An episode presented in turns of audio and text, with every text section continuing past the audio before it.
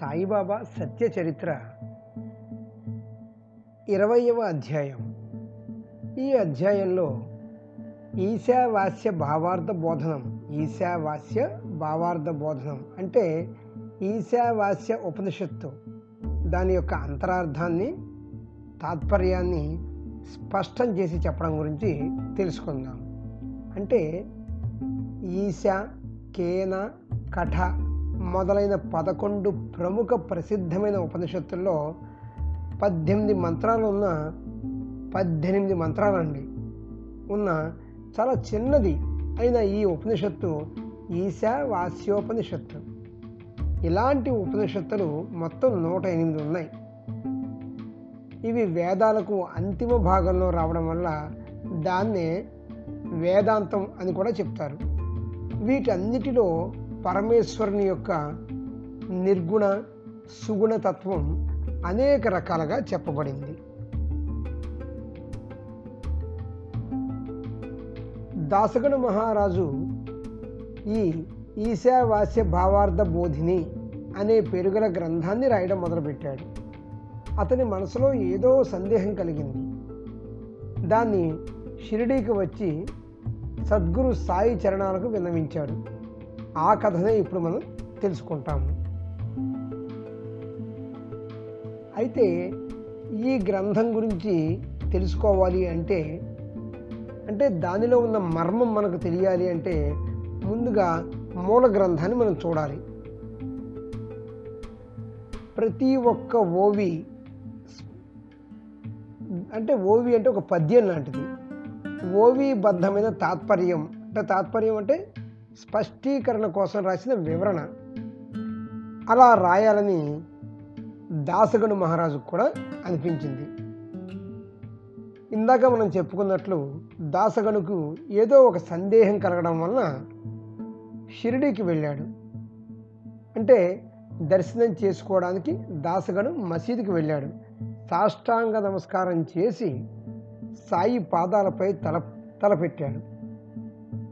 మహాత్ముల అనుగ్రహం వల్ల అలాగే మహాత్ముల నోటి నుంచి వెలువడే మధుర వాక్కులు కాంతులొలుకుతూ చెందుతాయి. అంటే వారి యొక్క మొహం కూడా మహాత్ముల యొక్క మొహం కూడా వాళ్ళు చిందించే చిరు మందహాసం కూడా ఆ మందహాస వదనం. అంటే వాళ్ళ యొక్క చిరునవ్వుతో ఉండే మొహం. ఇవన్నీ కూడా భక్తులకు క్షేమ కుశల ప్రాప్తిని కలిగిస్తాయి. కాబట్టి దాసగడు నమస్కరించగానే బాబా కుశల ప్రశ్నలు వేశారు. ఏం గణం? ఎక్కడి నుంచి వస్తున్నావు? అన్నీ సక్రమంగా సంతృప్తికరంగా ఉన్నాయి కదా. మనసు హాయిగా ఉంటుంది కదా. అని అడిగాడు. అంటే బాబాకి ఏమి తెలీదా? బాబాకి అన్నీ తెలుసు. దానికి దాసగను సమాధానం చెప్పాడు. మీ కారుణ్యం అనే గొడుగు ఉన్నంత వరకు నేను మనసులో దుఃఖం ఎందుకు తెచ్చుకుంటాను? నేను ఆనందంగానే ఉన్నాను. మీకు అన్నీ తెలుసు. కానీ లోక రివాజు కోసం నన్ను మీరు ప్రశ్నించారు. నా క్షేమ సమాచారాలు అడిగారు. ఈ రకంగా వాళ్ళిద్దరి మధ్యన పరస్పర సంవాదం అంటే సంభాషణ జరుగుతున్నప్పుడు దాసగను బాబా యొక్క పాదాలు నొక్కుతూ నెమ్మదిగా ఈశావాస్య భావార్థ బోధిని గురించి ప్రశ్నించడం మొదలుపెట్టాడు. బాబా ఈ గ్రంథాన్ని రాస్తున్నప్పుడు నా కలం కదలకుండా ఆగిపోయింది. మనసులో శంకలు కుశంకలు తలెత్తాయి. వాటన్నిటినీ కూడా మీరే విప్పి చెప్పాలి. లేదంటే నే రాసిన గ్రంథం నా శ్రమ అంతా కూడా వృధా అయిపోతుంది. అన్నాడు. దానికి సాయిబాబా ఆశీర్వాదపూర్వకంగా ధైర్యం చెప్పి నువ్వు ప్రశాంతంగా ఉండు. ఇందులో కష్టమే ఉంది. వచ్చిన చోటుకి తిరిగి వెళ్ళేటప్పుడు అక్కడ కాకా పని పిల్ల నీ శంకను నివారిస్తుంది అని చెప్పాడు. కాకా అంటే బాబు సాహెబ్ దీక్షిత్. బాబా కథను ఒక మంచి భక్తుడండి.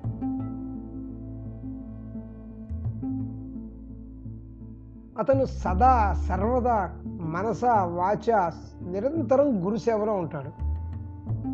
అయితే ఇంట్లో అమ్మా నాన్నలు అతనికి పె- పెట్టిన పేరు హరి. అందరూ అతని బాబు సాహెబ్ అనేవారు. బాబా అతనికి మూడో పేరు పెట్టాడు. బాబా కాకా బాబా కాకా మహాజన్ని బడే కాకా అంటే ఏంటండి?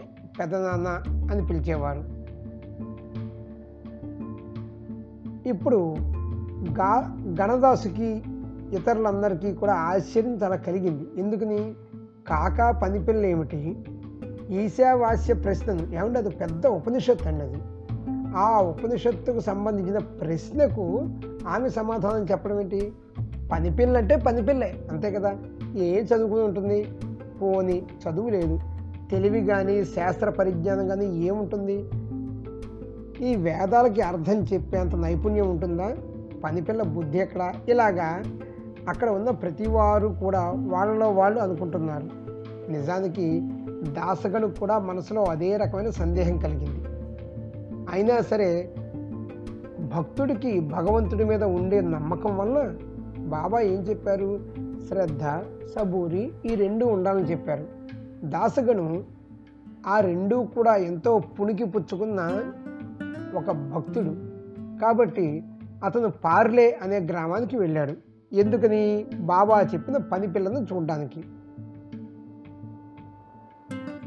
అయితే కాకా సాహెబ్ దీక్షిత్ కూడా ఈ పని పిల్ల ఉపనిషత్తులకు అర్థం ఏం చెప్తుంది? అసలు ఏం జరుగుతుందో చూద్దామని అతనికి ఎంతో ఉత్కంఠ కలిగింది. సరే మర్నాడు ఉదయం గణదాసు పక్క మీద గాఢ నిద్ర కలిగించే గొప్ప సుఖంలో ఉన్నాడు. ఆశ్చర్యకరమైన విషయం ఒకటి సడన్గా జరిగింది.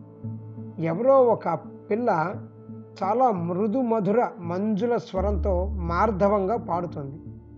అంటే అందులోని మాధుర్యం వినాలని గణదాసు యొక్క హృదయ కవాటాలు సున్నితంగా తట్టి లేపాయి ఆ పాట కూడా చాలా దీర్ఘమైన పదజాలంతో మధుర పదరచన ఉన్న ఆ గానాన్ని విని అతని యొక్క మనసు పరవశించిపోయింది. అతని మనసులో ఈ అమ్మాయి ఎవరు పాప? చాలా గంభీరంగా మధుర స్వరంతో పాడుతుంది. ఈశావాస్యంలో వచ్చిన శంఖను విప్పి చెప్తుంది అని చెప్పారు బాబా. ఆ పని పిల్ల ఈమెనా? అనుకున్నాడు. అయితే దేవుడు ఎంతటి మహత్తు కలిగిన వాడంటేనండి జ్ఞానేశ్వరుడు దున్నపోతు నుంచి వేద పఠనం చేయించాడు. అంత గొప్పగా ఉంటుందండి. ఈ ప్రకారంగా ఆ పిల్ల యొక్క గానంతో దాసగణకు చాలా తృప్తి కలిగింది. బాబా యొక్క వినోద మహిమ కూడా తెలిసిపోయింది. గణదాసు కాకావాడ దేవుడి గదిలో పూజ కూర్చున్నాడు. అప్పుడు ఈ పాట విన్నాడు అని కొంతమంది చెప్తూ ఉంటారు. సరే ఆయన నిద్రలో లేచి విన్నా లేదంటే పూజ గదిలో ఉన్నప్పుడు విన్నా తాత్పర్యం మాత్రం ఒకటే. ఎందుకని?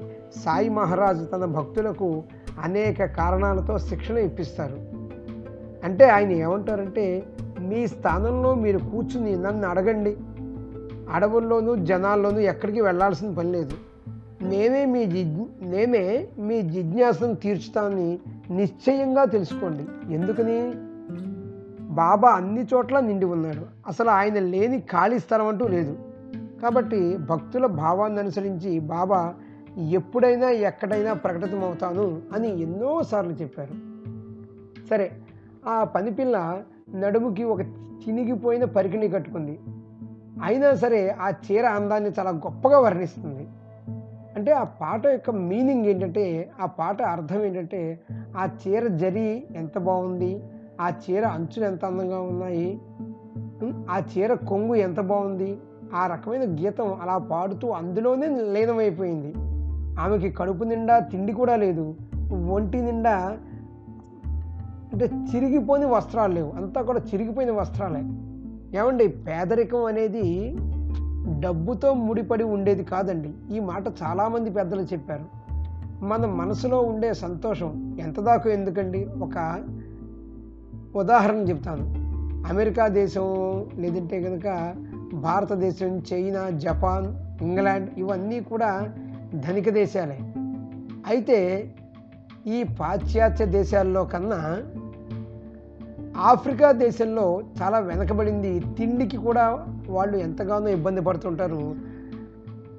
నాట్యం కానీ నాట్యం అంటే డ్యాన్సులు కానీ అంటే ఫారిన్ డ్యాన్సులు ఏవైతే ఉంటాయో ఫారిన్ స్టైల్స్ కానీ అలాగే హెయిర్ స్టైల్స్ కానీ డ్యాన్స్ కానీ ఇవన్నీ కూడా మనకి ఆఫ్రికన్ కంట్రీస్ నుంచి వస్తాయండి. అంటే క్రికెట్ చూసే వాళ్ళు ఎవరైనా ఉంటే వాళ్ళకి ఇది బాగా అర్థమవుతుంది. ఆఫ్రికా ఆఫ్రికన్ కంట్రీస్ వాళ్ళు వాళ్ళు ఏదైనా డ్యాన్స్ చేస్తే అది వీడియోలు ఎంతగానో బాగా వైరల్ అవ్వడం మనం చూస్తుంటాం. అంటే మనసుకి పేదరికం అనేది ఉండకూడదు. దేహానికి పేదరికం ఉండొచ్చు. మనసుకి పేదరికం ఉన్నవాడికి ఎదుగుదల ఉండదు. బాబా చెప్పిన సత్యం కూడా ఇదే. ఆ పనిపిల్ల చీర అంతా కూడా చిరిగిపోయింది. కానీ దానినే ఎంతగానో పొగుడుతూ గీతాన్ని గానం చేస్తూ ఉంటే దాసగణం వంటి గొప్ప భక్తుడు అలాగే గొప్ప రచయిత గొప్ప భావకుడు కూడా ఎంతగానో ఆనందపడిపోయాడు. అతను అక్కడ ఉండే అతనికి ఒక విన్నపం చేశాడు. చూడండి పాపం ఆమెకి ఒంటికి సరైన వస్త్రాలు లేవు. ఒక మంచి చీర ఇవ్వండి. మీ సేవను దేవుడు మెచ్చుతాడు. మీకు పుణ్యం కూడా కలుగుతుంది అని ఒక మోరీశ్వరుడు అనే ఆయనకి చెప్పాడు. పాపం ఆ మోరీశ్వరుడు చాలా దయగలవాడు. దాసగని లాంటి వాడు విన్నపం చేస్తే చేయకుండా ఉంటాడా? ఒక అందమైన చీర కొని దాన్ని ఆనందంగా ఆ అమ్మాయికి ఇచ్చాడు. పాపం రోజు పాచిపోయిన అన్నం తినే వాళ్ళకి పంచభక్ష ప్రమాణాలతో భోజనం దొరికితే ఎంత ఆనందం కలుగుతుందో అలాంటి ఆనందమే ఆ పాపకి ఆ చీరను చూసినప్పుడు కలిగింది. మర్నాడు ఆమె ఆ చీర కట్టుకుని గిరగిరా గిరగిరా తిరుగుతూ ఇతర పిల్లలతో కలిసి ఉప్పును గుప్ప ఆడుతూ తనలో తానే ఆనందంగా నాట్యం చేస్తూ గీతాలను గానం చేయడం మొదలుపెట్టింది.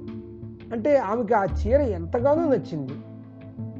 ఆ పాప వేరే పిల్లల కన్నా కూడా చాలా అందంగా మెరుగ్గా కనిపించింది ఆ చీరలో. అయితే మరలా ఏం జరిగింది? మర్నాడు ఆమె ఆ చీరను దాచిపెట్టి ఇదివరకటి పాత చిరిగిన బట్టలే ధరించి వచ్చింది పనికి. అయితే ఆ పాప భిన్నంగానో లేదంటే కనుక నిరుత్సాహంగానో కనపడలేదు. కానీ ఆ కొత్త చీర కట్టుకోకుండా దాన్ని ఇంట్లో దాచి వచ్చాము అనే తన భావనలోని చిన్నత వల్ల దాసగనుకి ఆమె పూర్వపు పేదరికం మళ్ళీ కనిపించింది. కొత్త చీర ఇంట్లో పెట్టి చిరిగింది కట్టుకున్నప్పటికీ ఆ పాప మనసులో ఎటువంటి కూడా ఎటువంటి బాధ కూడా లేదు. అంటే ఈశ్వరుడే పూర్తిగా బ్రహ్మాండమంతా వ్యాపించి ఉన్నప్పుడు అతను లేని ఖాళీ ప్రదేశం ఎక్కడుంది ఎక్కడా లేదు. కాబట్టి ఆ పాప పేదరికపు అవస్థ కూడా ఈశ్వరుని యొక్క అంశే. ఆ చినిగిపోయిన పరికిణి లేదా ఆ కొత్త చీర అవి కూడా ఈశ్వరుని అంశే. దానమిచ్చేవాడు దాత దానమిచ్చే వస్తువు అంటే ధ్యేయం అని చెప్తారు. దానమిచ్చే వస్తువు దానమిచ్చే క్రియ వీటి అన్నిటిలోనూ కూడా ఈశ్వరుడు మాత్రమే ఉన్నాడు. కనుక నేను నాది అన్న భావనని పూర్తిగా విస్మరించి దేని మీద అభిమానం పెట్టుకోకుండా ఉండాలి? ఈశ్వరుని నుంచి లభించే ఐశ్వర్యాన్ని త్యాగపూర్వకంగా అనుభవించాలి. అంటే దాని మీద ఎక్కువ ఆసక్తి పెట్టుకోకుండా ఇతరులకు అందులో కొంత దానం ఇచ్చి మిగతాది మనకి ఎంతవరకు అవసరమో అంతవరకే మన దగ్గర పెట్టుకుని దానిని అనుభవించాలి. అంటే బాబా యొక్క అమోఘవాణి ఇలా ఇలాగే ఉండేది. లెక్కలేనంతమంది భక్తులు ఆయన దగ్గరికి వచ్చి ఈ అనుభవాన్ని పొందారు. ఆ పనిపిల్ల నోటు నుంచి చీర గురించి వచ్చిన పాట సహజాతి సహజంగా వచ్చింది. గణదాసుకు బాబాకి తన శంకని వెలిబుచ్చడం ఆ పనిపిల్ల కాకా ఇంట్లో ఉండడం ఆమె ఆ శంకను తొలగించడం ఇదంతా కేవలం ఇంద్రజాలంతో ఆయన సంభవింపచేసిన కార్యం. అసలు అక్కడ పనిపిల్ల ఉన్నట్లు బాబాకి ఎలా తెలుసు చెప్పండి? గణదాసుకు ఎంతో ఆశ్చర్యం కలిగి అతని శంక అంతా తొలగిపోయింది. ఎందుకని? ఈశ్వరుడు ఏం చెప్పాడు? తన దగ్గర ఎంత అవసరమో అంతే ఉంచుకుని మిగతాది పక్క వాళ్ళకి దానం చేయండి. అయితే ఈ ఈశావాస్య ఉపనిషత్తు బాబా స్వయంగా తమ నోటితోనే చెప్పి షిరిడీలోనే ఈ శంక ఎందుకు నివారించలేదు? ఈ సందేహం సహజంగా భక్తులకి రావచ్చు. కానీ ఏదైనా అనుభవపూర్వకంగా అయితే దానికి ఉండే పవర్ చాలా ఎక్కువ ఉంటుందండి. కాబట్టే బాబా ఈ చమత్కారం చేయించి ఈశ్వరుడు ఈ పని పిల్లలో కూడా వ్యాపించి ఉన్నాడని అందరికీ నిరూపించాడు. కాబట్టి ఈ రకంగా దాసగను పనిపిల్ల ద్వారా ఈశా వాస్యోపనిషత్ యొక్క పరమార్థాన్ని బోధించాడు. అంతేకాక బాబా ఎంతసేపు నేను ఒక్కడే ఉన్నాను నేను తప్ప ఈ ప్రపంచంలో అన్యులు ఎవరూ లేరు. ఆ పనిపిల్ల ఎవరో? మరెవరో కాదు. స్వయంగా నేనే అన్న సూచనని బాబా ఇచ్చారు. ఈశావాస్య ఉపనిషత్తు అర్థాన్ని అనుభవపూర్వకంగా తెలియజేశారు. అంటే కొద్దిగా పరమేశ్వరునిది ప్రత్యేకంగా గురువుది అనుగ్రహం లేనప్పుడు ఆత్మజ్ఞానం ప్రాప్తింప చేసుకోవడానికి సిద్ధ పురుషుల యొక్క ఉపదేశం చాలా అవసరం. ఈ ఈ రకంగా సాయిబాబా దాసగను కలిగిన సందేహాన్ని చక్కగా తీర్చారు. సర్వులకి శుభమస్తు. ఈ ప్రకారంగా సత్పురుషులు మహాత్ములు ప్రేరణ కలిగించిన భక్త హేమాడ్ పంత్ రచించిన శ్రీ సాయి సమర్థుల సత్య చరిత్రలోని ఈశావాస్య భావార్థ బోధనం అనే పేరు గల ఇరవయవ అధ్యాయం ముగిసింది. శ్రీ సద్గురు సాయినాథార్పణమస్తు. శుభం భవతు.